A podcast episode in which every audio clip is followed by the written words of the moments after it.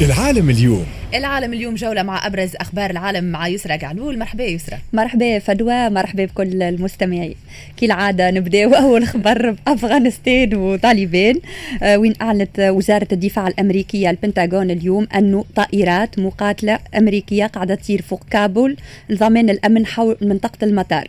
وقال المتحدث باسم البنتاغون أنه هالطائرات باش تستمر في التحليق بشكل متواصل بهدف دعم الجهود الأمريكية لإجلاء الأمريكيين والحلفاء من أفغانستان.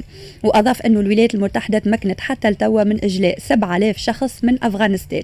وأشار أن أمريكا عندها في الوقت الحالي أكثر من 5000 جندي ما زالوا موجودين في كابول. وكانت طالبان سيطرت على أفغانستان تزامنا مع انسحاب القوات الأمريكية وحلف شمال الأطلسي واللي بدأ في ماي الفارط ويوفى في سبتمبر. وتمكن المقاتلين من حركة طالبان من دخول العاصمة كابول من غير ما يلقاو أي مقاومة من طرف القوات الحكومية خاصة بعد مغادرة الرئيس أشرف غني للبلاد. هذا فيما يتعلق بأفغانستان وطالبان. الخبر الثاني فدوى يتعلق بالرئيس الأمريكي جو بايدن اللي قال أن الولايات المتحدة تواجه تهديد من سوريا ودول أخرى أكثر من التهديد اللي تواجهه من أفغانستان. وقال بايدن أنه فما مجموعات إرهابية كما القاعدة والدولة الإسلامية بصدد الانتشار وأكد أنه فما تهديد أكثر خطورة جاي من شرق إفريقيا. وقال الرئيس الأمريكي أن القوات الأمريكية باش تقعد في أفغانستان حتى لين تتمكن من إجلاء آخر جندي أمريكي حتى ولو كان الطلب هذا أنهم يقعدوا لما بعد 31 سبتمبر. هذا وقال بايدن اللي هو ماهوش مقتنع أنه حركة طالبان تغيرت حاليا. ومن جهة أخرى قال مسؤول في حركة طالبان أنه الحركة باش تعلن قريبا إمارة أفغانستان الإسلامية.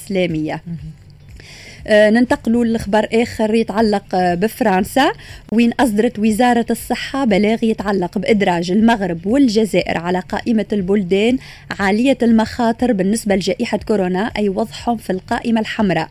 وبداية من نهار السبت الجاي لازم على الوافدين غير الملقحين من الجزائر والمغرب تقديم مبرر مقنع للسفر.